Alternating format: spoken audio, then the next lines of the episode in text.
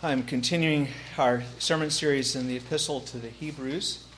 So uh, that's where we have gotten to is chapter 8. And of course, we have been away from this study for a while. We kind of came back to it last week when I did a, a psalm of focus that's related to this part of Hebrews. But uh, the last time I preached on it, several, several weeks ago, we had some guest preachers and various things and special sermons. But uh, we covered from Hebrews 8 verses 1 through 6. That's what we covered. And today we're going to cover the rest of the chapter, verse 7 through 13. So um, I want to do a little bit of review for a couple of reasons. One is because it has been a long time since we did those first six verses of Hebrews 8.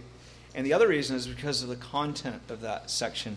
It is really pivotal to the whole section that we're in now. It's sort of a transition between where we were before about Jesus being a priest after the order of Melchizedek and what comes now in the future about how he is a, a superior priest and the ways that he is superior to us. And the content, it, because we weren't, we haven't done it in a while, is one reason. The other reason is because it's such a, it's such a useful and precious passage that that we need to keep before us. It's something we can apply every day you know, what, what it says in those about our Lord Jesus.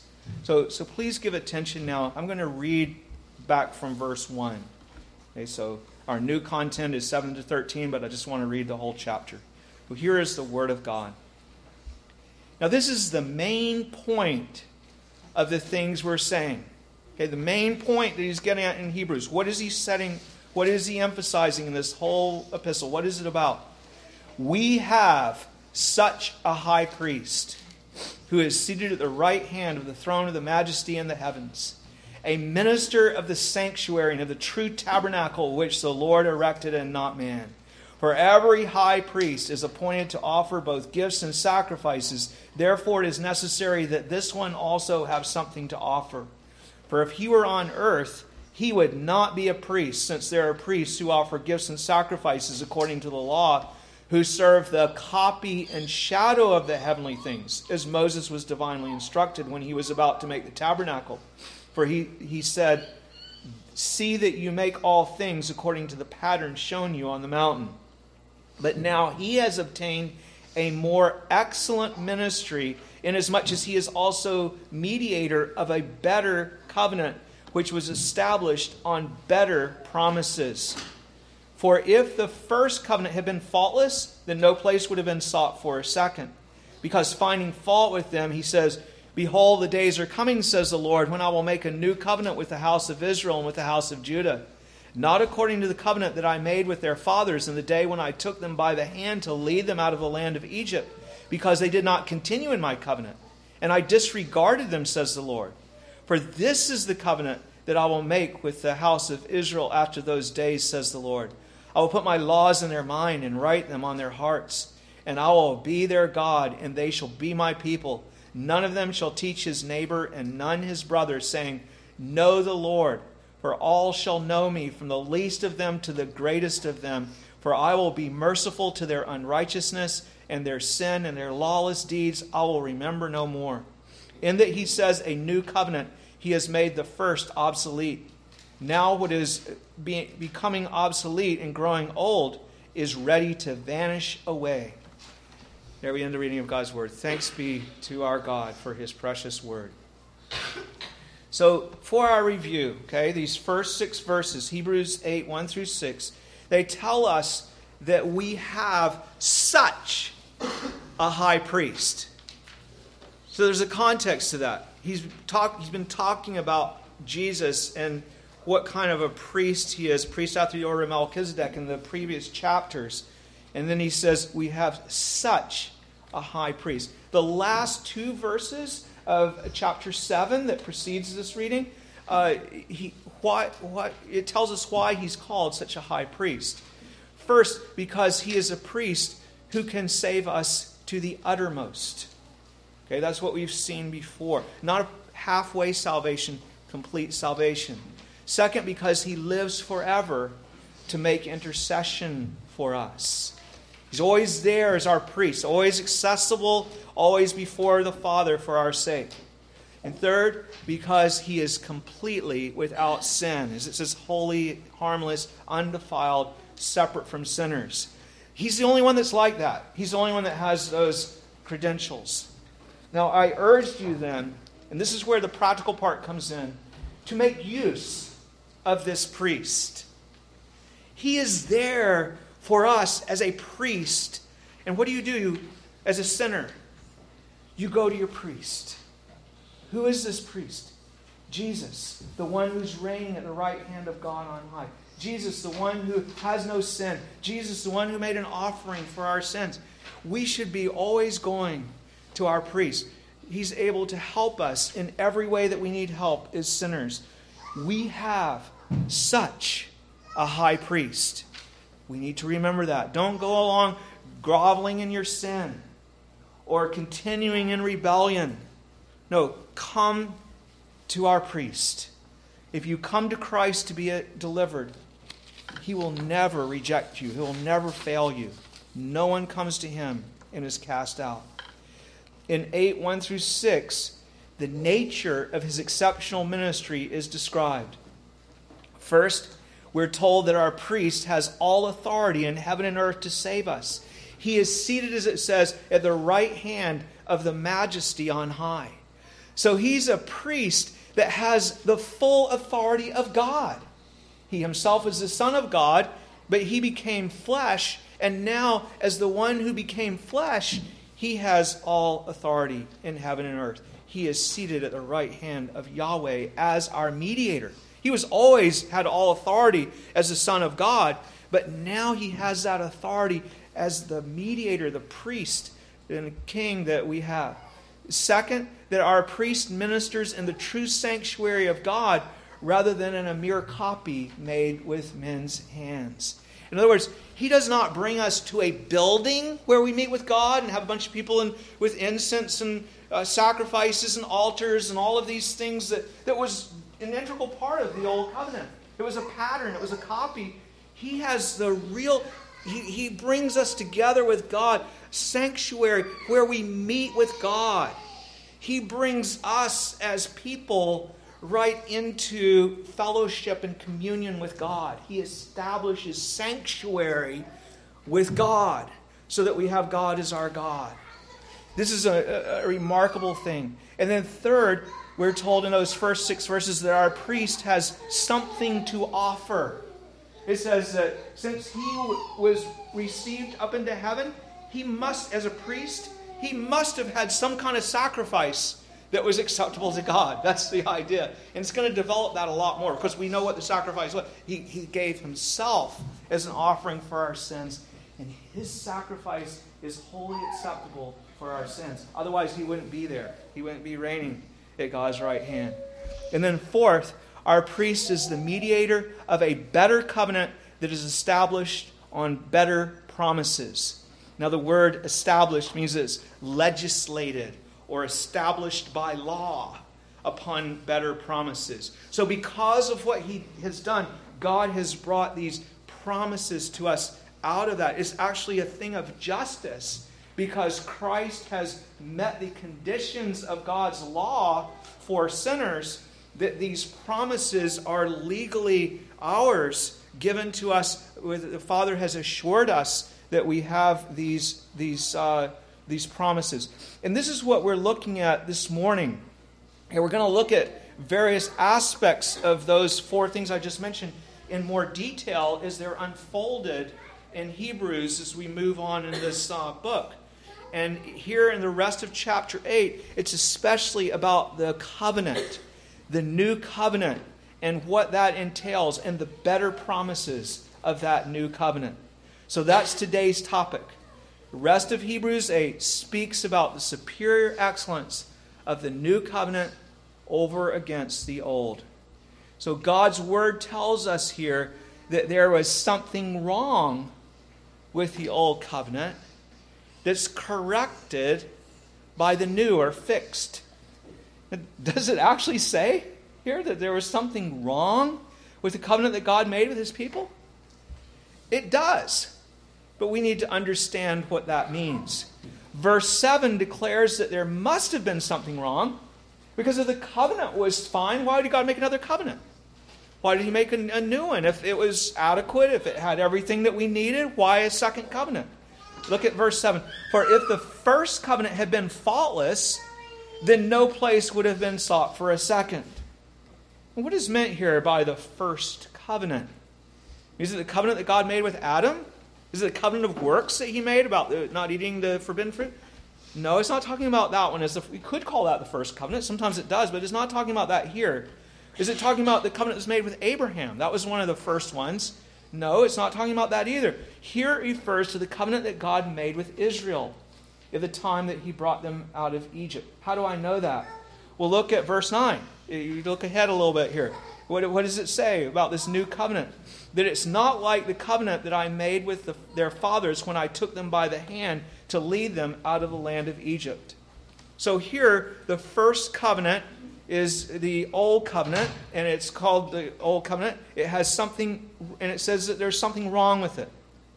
Now, it seems surprising, doesn't it, that God's word should say that the covenant was not faultless. I mean, he, he says the people were not faultless, but he says the covenant itself. He says that first. How can that be when God was the one that made it? Well, let's consider. There are two things that were wrong or insufficient with his covenant. First, there was something wrong with the covenant itself. Okay, it was not faultless. It was perfect as far as what it was designed to do. You see, it was designed to show God's people their sin. Okay, that's what the old covenant did. It, it brought our sin before us. It made it clear that we're sinners, that we need to be reconciled to God. It was designed to show the people what needed to be done to change them and to secure their pardon. It said, This is what has to be done. Blood has to be shed for your sins. So it did that too. Its faultiness was not that it failed to do what it was supposed to do, it was, it was perfect in that regard. God did it, He did it with a purpose. But that it was inadequate, it was not sufficient to restore us to God, to provide what we needed. If you go to the doctor and he tells you that you're very sick and that you need heart surgery, and uh, then that doctor has done his job as far as diagnosis goes. Suppose he even provides a video or graphic display of, of what procedures need to be done, and he, he figures all that out he lays that out. Here's the surgery that needs to be done to straighten out what is wrong with you. This is what needs to happen. That's all well and good. But if there is no one to perform the surgery, then that's inadequate. It's, it's got a fault. There's something that's missing. He can draw up that contract perfectly of what needs to be done, that document to show what needs to be done, but that contract is faulty in the sense that there's no one who's available who can actually do that. You're still dying. And you have no remedy. You've been shown what's wrong, you've been shown what needs to be done, but you can't do anything. You're going to hold on to that until you can find a surgeon. Say, can you do this? This is what I need. This is what I need to have done. And it's going to give you the hope that there is a remedy and if you, you're promised a remedy, of course, then that makes it even better. God used Moses to show us what was wrong with us and what needed to be done. Through Moses, he even gave us a covenant that exposed our sin and that specified ceremonies, by ceremonies and rituals, what must be done to take away our sin. So it was it illustrated what needed to be done. That temple and the incense and the washings and the priests and the sacrifices, all of that, his, it showed his people what they needed. And they were to keep on, it, God commanded them to keep on doing those ceremonies, to keep before them what was needed over the years so that they would not forget until God provided. You see, He had promised to provide when He made His covenant with Abraham.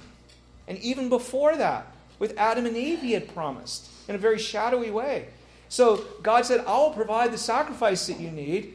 He said, I will do what's needed to bless you and make you my people and to bless the nations with salvation. But it had not happened yet. As long as we only had, we could really call them actors, showing us pictures of what needed to be done or, or living out this, this, these ceremonies of what needed to be done, we were still in need of a priest who could actually do the work. One like Jesus, who would be seated at the right hand of the majesty on high with all authority. One who would be able to bring us into God's pure sanctuary to have real communion restored with Him, and one who would provide the only sacrifice that could actually take away our sin. What good was Moses and the whole Old Covenant system? Paul tells us in Galatians. It was given to us, to use the language of our illustration, as a contract for us to hold on to until the one came who would do what needed to be done. It was to keep us waiting with patience. Because what would be our danger? That we would drift off, that we would go off to trust in other gods, that we would go away from what God had appointed to trust in Him in a false and distorted way, that we would twist these things. No, here was God's way, and the people were to hold on to this pattern until He provided the priest that He had promised. All the way back to the time of Abraham, God had promised, and all the way back to the time of Adam, as I said before, He had told of a son that would come. A son that would come from the woman, He said, and to Adam and Eve. A son that would come from Abraham's loins, he told Abraham, that would bless Abraham and all the nations. He would provide, he would be provided for them that priest that was needed, that was displayed in all the Old Testament ceremonies and rituals. Abraham and his offspring were given the covenant of Moses with a special place, the land of Canaan, where they would hold on to this covenant by faithfully performing the rituals and holding on to the commandments of God, even though they exposed their sin, all the while looking to God to provide the Son that He had promised to redeem them. They, of all people, had the solution. They had the covenant of God showing what was needed and what God was going to do. And they were to hold on to that and continue in that way faithfully before God. That was their duty. It was to them that God would bring the surgeon, if we want to use that illustration, that he would bring the priest who could fix everything, who would perform the surgery. There was so that was the first problem with the covenant was that it couldn't provide what needed to be done. It did what it was supposed to do, but it couldn't provide for the need. Then there is a second problem with the covenant, and that had to do with the people. See what it was? There was a problem with Israel, with Abraham's descendants. Look at verse 8. It says, Because finding fault with them, not with it now, but not with the covenant in this case, but with the people, he says, Behold, the day is coming when I will make a new covenant so the problem was not just with the fact that the old covenant did not provide the priests that they needed, it was also with the fact that the people did not keep even that covenant that they were handed to hold on to until he came. They did not hold on to the pattern that God had provided them in the old covenant. They did not do that faithfully. God had asked them to continue in that way, and he had commanded them to do so, and he had get, until his son came. But they kept on drifting away, they kept on rebelling. They neglected and distorted the pattern that God had given them with the priests and the tabernacles. They, they added their own rituals and ceremonies and distortions and twists and all kinds of things, high places where they offered incense to God and, and sacrifice. They, they even turned to other gods, false gods, for their help. God was still going to provide the priests that he had promised through them. He had said he absolutely he was going to do that. His faithfulness to Abraham, he was not going to go back on that promise. The son would be born to them and not to someone else. But he continually had to send prophets to correct them, to rebuke them, to say, God's going to send this or that nation against you. God is going to send famine. He's going to send a, you know, whatever trials and things, so that they were brought back to God over and over and over again as He faithfully preserved them. In time, though, their rebellion became so great that they had become useless as a people setting forth what God had required by those ceremonies that He had given them. They had so distorted things that it wasn't even a model that you could get anything out of anymore. God said, I'm sick of your worship. They, they had become so twisted and distorted with their own imaginations and additions and perversions that God rejected them. Verse 9 explains that the new covenant will not be according to the covenant that I made with their fathers in the day when I took them by the hand to lead them out of the land of Egypt, because they did not continue in my covenant and I disregarded them. Perhaps you remember what God did when he disregarded them. I mean, it was, it was devastating. He raised up the Babylonians to come and destroy the temple where all of the ceremonies of the Old Covenant were to be performed. God destroyed his own model that he had set up because it was so perversely used. They carried off, the Babylonians carried off Israel's king, their priests, the kings who were types of the one that would come and reign on the throne of David forever and ever. And the priests that were representative of him who would come after the order of Melchizedek and offer the sacrifice that could take away our sins. He brought an end to the whole business for 70 years. He brought a halt to it. The nations as a whole had rejected God and the way of salvation that He had appointed for them. This nation had rejected it, and so God had good reason to cut them off. Nevertheless, God always preserved a remnant. God promised that He would restore the old covenant worship before the Messiah came, and that after that, He would make a new covenant with them in which He would provide the Son that He had promised. He'd always promised. He always preserved a remnant of those that followed Him, so His plan was not thwarted say it was interrupted. Psalm 89 actually gets into that. You read Psalm 89, it talks about the wonderful mercies of God, and it goes on about his faithfulness to David and how he's going to have a son on the throne forever and ever. And then it says, What happened?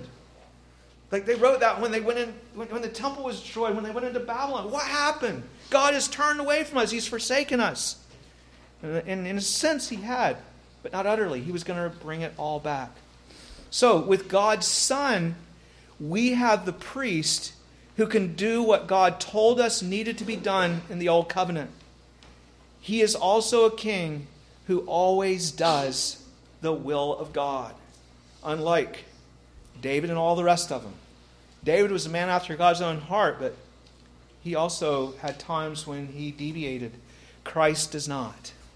Now that the Son has come, we have a much better covenant than that old covenant that was the pattern of what needed to be done with much better promises. Here are three promises that are highlighted that are better now that he has come. Now, there's a sense in which the people of old had these things. Abraham knew God, Abraham had a new heart. Abraham was forgiven of his sins. So was Moses, so was David. But now, when Christ came, these promises are enhanced and enriched and and there's a fulfillment of the foundation that, that lies beneath these promises. So the, let's look at them. First, the promise of a mind and heart that is in sweet harmony with God. Okay, that's enhanced in the new covenant. That's better. Look at verse 10. For this is the covenant that I will make with the house of Israel after those days, says the Lord. I will put my laws in their mind and write them on their hearts, and I will be their God, and they shall be my people. In the Old Covenant, God's laws were written on tablets of stone. Now, does that mean that God never wrote the law on, on people's hearts then? Yes, He did. But that was the, the, the, the thrust in the new covenant is uh, the, the heart. The, the moral law that was given then summarized the Ten Commandments, summarized in the Ten Commandments, and in the great commandment to love the Lord your God with all your heart, soul, mind, and strength. That was the way that God created human beings to live. Okay, what you have in the Ten Commandments and the uh, it's a summary. And the love God with all your heart, soul, mind, and strength. A summary of what pleases our Creator. It's the right way. It's the beautiful, lovely way that a human is to live from which we all fell. It's the way of happiness and the way of joy. It's what is good and pure. We had it spelled out for us, you see, by God at Sinai. But we were not promised the ability to live this way at Sinai. We were just told that this is how we're to live. We are dead in our trespasses and sins. So it's, it struck the people when they heard it. You remember they were terrified when they saw what God requires. And He made it terrifying deliberately because it is a terrifying thing to come before God as a sinner. Our hearts and minds are twisted and perverse. We do not love what pleases God, but are drawn like maggots to defilement, like the maggots that go to the, the, the defilement and corruption. That's what we're like. God is not pleased with that. And we're helpless to change our sinful disposition. And so when God gathered his church, if he leaves them to their own way, then they gravitate to idols and immorality. This is what happened to the nation of Israel.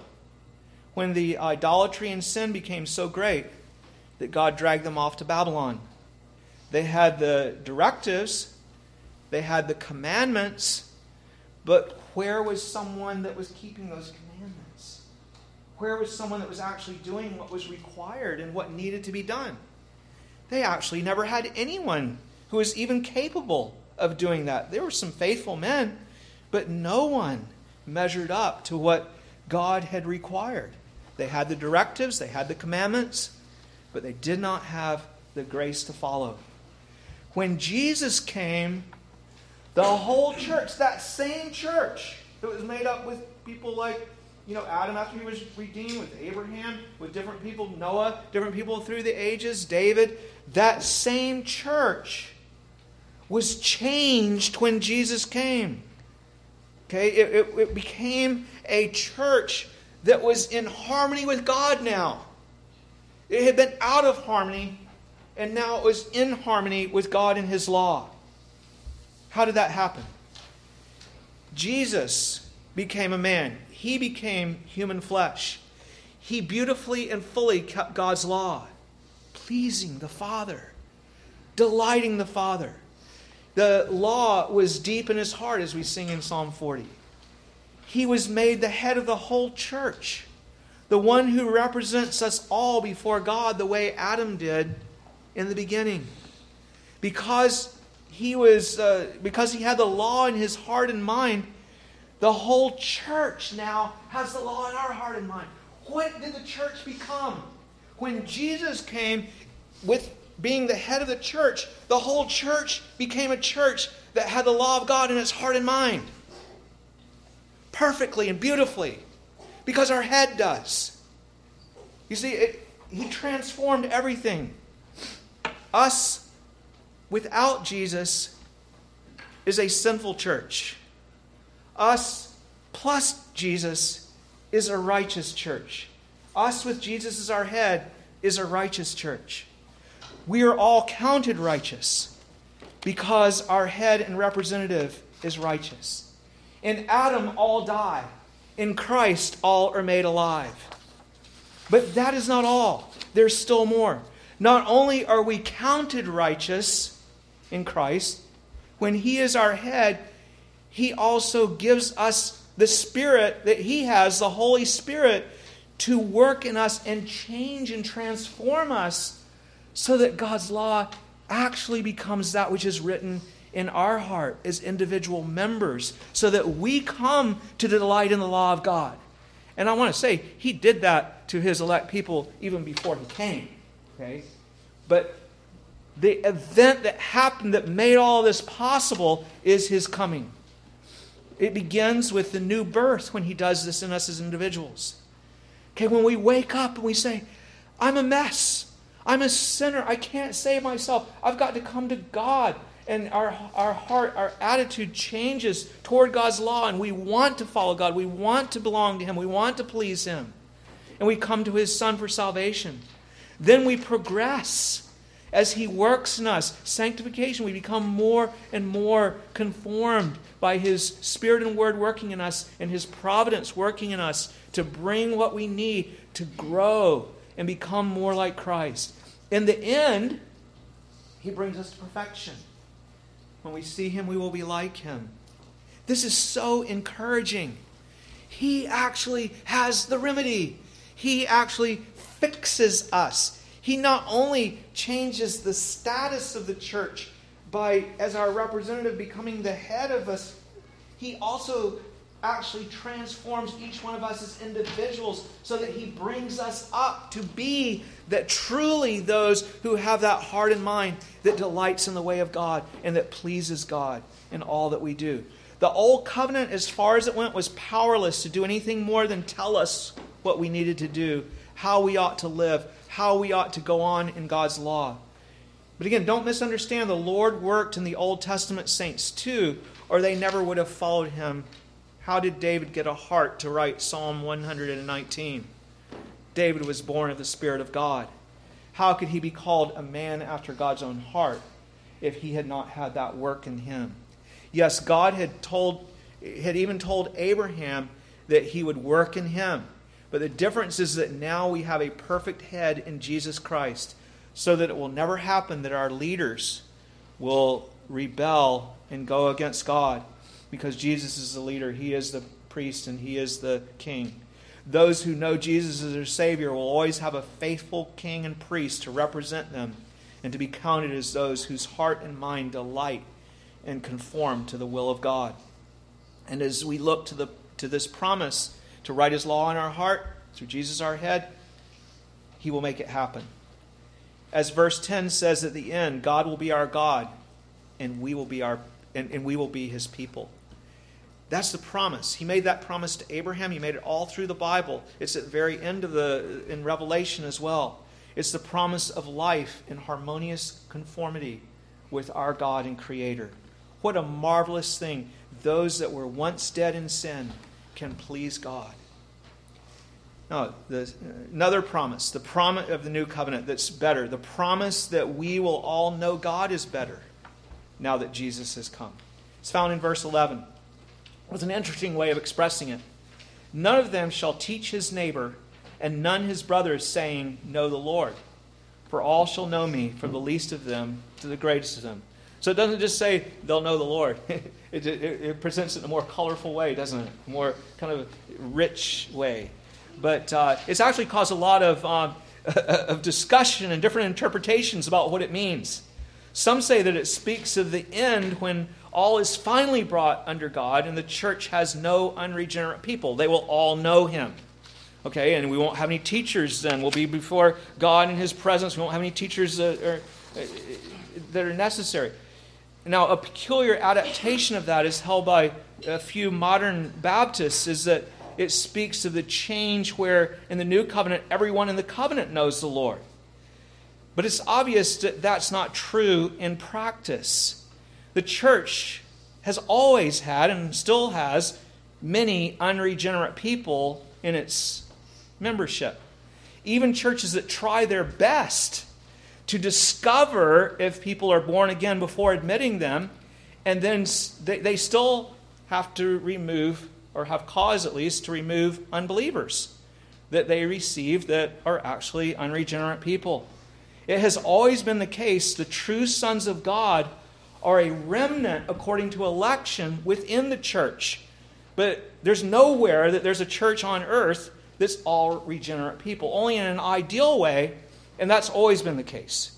There was always a remnant according to election, Old Testament, New Testament. There's no change in that matter. So, no, this seems to be talking about something different. Some say that it's simply speaking in relative terms, and I think there's a lot of merit to that. Uh, that there's, you know, more people that know the Lord, that we, and even that we know Him better. I especially think that's something that we need to see in the new covenant than there was in the old. this, this is certainly a legitimate interpretation. The Bible often speaks that way. For example, you have in uh, John where it says that the Spirit was not yet given. You know, what? The Spirit was not yet given. The, whole, the Old Testament talks about the Spirit coming upon people all the time. What does that mean? It means that the Spirit wasn't given in the full way that God had said that the Spirit would be poured out at Pentecost. He was not given in that way. It doesn't mean the Spirit was not given at all. And see, sometimes people read that and they get confused and they say, oh, there was no Holy Spirit. And no, no, no. That's not what it's saying. There was no Holy Spirit in the Old Testament. No, it speaks in relative terms. What about the kingdom? When did the kingdom come? Were, were the people in the Old Testament in God's kingdom? Yeah, but they were waiting for the kingdom to come. Well, wait, they were in the kingdom. But then it came, and now what are we doing? We pray, Your kingdom come. we're, we're still waiting for an even final manifestation. So the Bible speaks that way, and we need to understand that and not get caught up in the language and come up with weird interpretations that, that can't even, aren't even fathomable. You see, we, we need to just follow the way that the Bible speaks. So I think that the best way to understand this is that we all know the Lord in the new covenant because now he has been openly revealed as never before. So it is kind of a relative sense that we know him better now than we did before because he's been revealed more fully. As John says, when Jesus came in the flesh, we beheld his glory as the only begotten of the Father, full of grace and truth. When God is revealed in his Son in a way that we can, we can handle and look upon and see and see what he did, how he walked, how he lived, then we know the Lord better than the people could have known him before because he's more fully revealed. We all know him. Now we can say that we have seen the Lord. He has been manifested and made known in the sight of the nations, and all who come to believe know him as their Savior and Lord. The Old Testament people knew him through the shadows and types that they were given. They knew him through theophanies that were given to them, but we know him in spirit and truth. We see the glory of God in the face of Jesus Christ. We see his life with eyes enlightened by the Holy Spirit. We do not rely on prophets to tell us about him as in the days of old, to say, I had a vision and this is what I saw. But we see him as the one who walked among us and who loved us and who went to the cross for us. We have a history of him and what he did. Yes, we know him through the prophetic scriptures, but he's actually been physically living among us, and we have the record of that given to us by those prophets so that we're not relying on someone else's thoughts about him. We read about how he lived, what he did. We know him. When this verse says that we don't need teachers, it certainly does not mean, here again, don't want to come up with strange interpretations. It doesn't mean that we don't need preachers and teachers in the New Testament. Because what did Jesus do? He sent out preachers and teachers to go and proclaim the gospel to all the nations and to disciple them and to teach them to observe all things that he had commanded.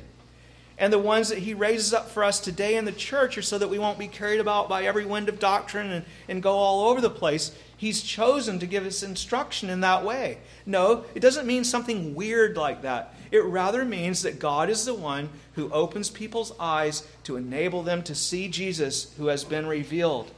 It's something that human effort does not achieve. Like, I'm a minister, I cannot make any of you see the truth of God. You have to be taught of God. And so, in that way, you don't need teachers to do that. You, God is the one that does that. He's the one that opened your heart to love Him, to believe His truth, to see Him. My task is just to set forth the truth. God is the one that, that works in you. So this is it's not achieved by human effort. We preach Him as Jesus commanded, but only the Spirit can open the eyes that could not see, so that you may know him. And notice that he does this to all different sorts of people, from the least to the greatest. A brilliant theologian who is master of the original languages and knows the scriptures inside and out knows the Lord. But a simple man who could never even learn to read may know and love the one who died for his sins just as much as the brilliant scholar does, he can love him even more. He knows the Lord, his Savior. That's what we're talking about. A praying three year old knows him. A poor widow who has buried her husband and all of her children and who has been through many trials and sorrows may know him better than some great theologian that's admired all over the world. And so does a hardworking farmer and a once crooked politician who now found repentance and still has a bad reputation from all the things that he did in the past. All the elect are taught of God. That's more the case in the new covenant because Jesus has come and he has been revealed, and we know the Lord through that glorious revelation of the one who died on the cross for us. The third promise was certainly known in the Old Covenant, but is better known in the New, is the promise of a complete forgiveness of sin. Look at verse 12. For I will be merciful to their unrighteousness, and their sins and their lawless deeds I will remember no more. There are a number of ways that this is better in Christ. First, when we look at the church as a whole again through the ages, we can say that in a sense, remember what I said before, the church was not righteous until Jesus came? In a sense, it was not pardoned until Jesus came and went to the cross and shed his blood. Yes, clearly God forgave individuals. Don't misunderstand. He forgave individuals in the Old Testament, to be sure. He said that He forgave them. But what I mean is, the church did not yet, as a whole church from beginning to the end of the world, did not have an atoning sacrifice for her sins yet. Not until Jesus came and provided that. She had ceremonies that represented what needed to be done, but were powerless to take away her sin. As we saw, they were just a pattern designed to keep her looking to God to provide as he had promised to provide through Abraham. In, a, in the mount of the Lord, it will be provided, is what God said to Abraham. The sacrifice for sin will be provided by my hand, and it will be a son born to you, he had told him. Once Jesus finished his work, then the church was no longer a church waiting to be provided for the atoning sacrifice to take away her sins. Now she was a church that had full provision in God's Son, and she could declare that it was done, that Christ has suffered and died for her, for her sins, and that he has been raised again, and that the Father has accepted his sacrifice forever and ever, and she was to proclaim that all over the world. He went, we went as a church from being guilty to being forgiven. From a guilty church to a forgiven church. From being a church waiting for God to provide to a church that had God's provision. From Christ promised in ceremonies and sacrifices to Christ given. The new covenant in my blood, my body given for you. Promised versus given. There was a change. There is then a greater joy, a greater assurance, a greater revelation of God's love. The transaction is complete, and now we know what God did, that He actually gave His Son. We can come boldly to God because we can rest in the finished work of God's Son. We can more freely confess our sins because we know that there is a sufficient offering to take away our sins. And we know that to doubt the sufficiency of that sacrifice would be to make light of it it would be sinful for us to say, maybe what Jesus did isn't sufficient. How could we even suggest that the blood of God's Son might not be enough to secure our pardon? There is something final and complete about forgiveness in the new covenant that was not known in the old. See that you embrace this reality then with joy and with gladness. Don't go around with guilt when you have a Savior who has been fully revealed. It does us, it, it, it does us a lot of good to think about that. You know, what, what would we be apart from the sacrifice of God's Son? We'd be condemned to hell if He had never come. Let us declare the good news to our neighbors, to our children, to the nations. Let us shake off our guilt and give thanks to Jesus, our Savior. He has set us free. Things then are much better in the new covenant than they ever were in the old. God's law is written in our hearts by Christ and His Spirit. We know the Lord through Christ revealed, and we have the forgiveness of sin through His sacrifice on the cross. Verse 13 reveals to us then that the old covenant, it actually reveals to us now that the old covenant has faded away. Verse 13, it says, A new covenant, he has made the first obsolete. In that he says a new covenant, when he said it was a new covenant, he has made the first, the old covenant, obsolete. Now, what is becoming obsolete and growing old is ready to vanish away. So, when that was written, it was becoming obsolete and it was vanishing away. But we're a lot later than when this was written. You see, this is the, now the old covenant has faded away. Keep in mind, this was written in about probably AD 60. At that time, it was becoming old, it was growing old, ready to vanish. In our day, it's fully obsolete. The Lord gave his people, you see, a time of transition from old covenant worship and practice to new covenant worship and practice. The mode of worship was tra- changed. When Hebrews is written, these statements are much stronger than, say, when Galatians was written.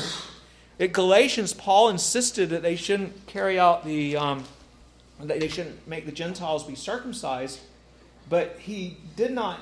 There, there were still people that were practicing Old Testament ceremonies at that time. But then you come another decade to Hebrews, and he's saying, yeah, those, you need to get away from those Old Testament ceremonies. That's not the way it is. That, that stuff is going away. We've got something new now. And then what happened after that? 70 AD, the definitive blow. God destroyed the temple where all those rituals were carried out. He put an end to it. It was becoming obsolete. It became obsolete. Now it is completely obsolete and has vanished away. It's easy to see why the old was to fade away. When you have the reality accomplished, you don't need the pattern promised.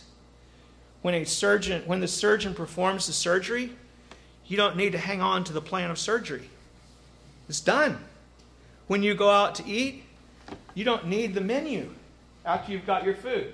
Unless you're curious and say, oh, I wonder what that other dish was like. Can I see the menu? But you, you got your food. You don't, you don't need it. You, you enjoy the food now. You see, you're, you're not anticipating. Now is the time for us to partake then of the blessing of Christ. Now is the time for us to eat. Now is the time for us to believe and to receive life and to receive forgiveness. More than ever, it's the time. Now is the time to behold the glory of God that is revealed in the face of Jesus Christ, to know Him as He can be known now. Now is the time to declare His glory among the nations and to grow in His likeness. In Christ, we have everything that we need. Now we prepare for His return we feast on the blessing of the new covenant and we spread the joy of our salvation to the peoples. Do you know this joy?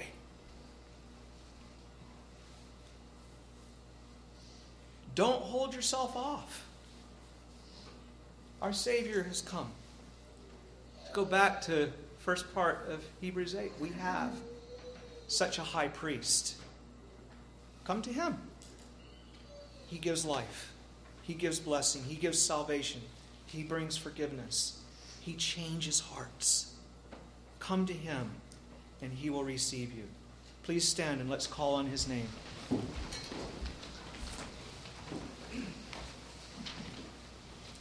Gracious Heavenly Father, we praise you that we have such a high priest as our Lord Jesus Christ, the one who is seated at the right hand of the majesty on high, who has all authority in heaven and earth, who can do anything. He, his authority is not restricted. And we praise you that he is also the one who has made an offering, that he has made an offering that you have already accepted, that our forgiveness is secure. And we praise you that he is the one who has a heart for you. David had a type of that he has it. And we thank you that we are given that heart by Him. That we have that righteous standing before you and that we're given a new heart as we come to you. Lord, I pray that there would be no one here who would hold themselves off of Christ. Father, we need only to fall upon Him. We need to trust in Him, give ourselves to Him, and say, Lord, take me. I'm a mess. Take me. The old covenant shows us that we cannot dare, we dare not to approach you. We see the, how the people trembled when they were when they were, the thunder and the lightning on Mount Sinai and the earthquake, and even Moses trembled. He saw that you were a consuming fire, that you're a holy God. But Father, we praise you that we have a mediator that stands between us and your holy wrath as the God who is just and holy. And that it's not that he came and said, I'm going to fix this. It's that you and your grace and mercy said, I'm going to provide a Savior for you. And you have done it, and you are pleased with him, and you're delighted with him. There is no reluctance in you to forgive us of our sins. There is no reluctance in Jesus to come and to do what he did. And we thank you that he has accomplished it. And we pray, Lord, that we would enter into the blessings of the new covenant, that we would know you, O Lord, as you have been revealed, and that we would rest in that cleansing and forgiveness, that we would not go on laboring in our sins. And Father, we pray that, that we would have that new life that you promised to us, that, that we would grow in that new life, that we would have that new heart, and that we would grow in that way of delighting in your law within our within. Oh Father, fix love in us. We thank you for the hope that we have. We know that even that last thing of growing in your grace, it's something that you know it's still still a lot of need there. But we thank you that when Jesus comes back, that's going to be all complete. That you know we will see him as he is, and we will be like him, and then everything will be straightened out. We thank you and praise you, Lord, for the hope that we have. Our risen, reigning Lord Jesus Christ. There is no one like him. He is the only Savior. He is the one that the people waited for for thousands of years and that you sent forth in the fullness of time. And now he is the one that is the Savior for all the nations. He is the one that is to be proclaimed to every tribe, tongue, and people. We pray that you would help us, Lord, to do this with faithfulness and joy. We pray that we would delight in our Savior and our God. We pray this in Jesus' name. Amen. Jesus, by his coming and his gracious work, has unshackled, we might say, the blessing of God. It's able to, to go out to his people, the, the blessing of our, our triune God. Receive now his blessing upon you. Now may the God of peace, who brought up our Lord Jesus from the dead, that great shepherd of the sheep, through the blood of the everlasting covenant, make you complete in every good work to do his will, working in you what is pleasing in his sight through Jesus Christ, to whom be glory forever and ever. Amen. Amen.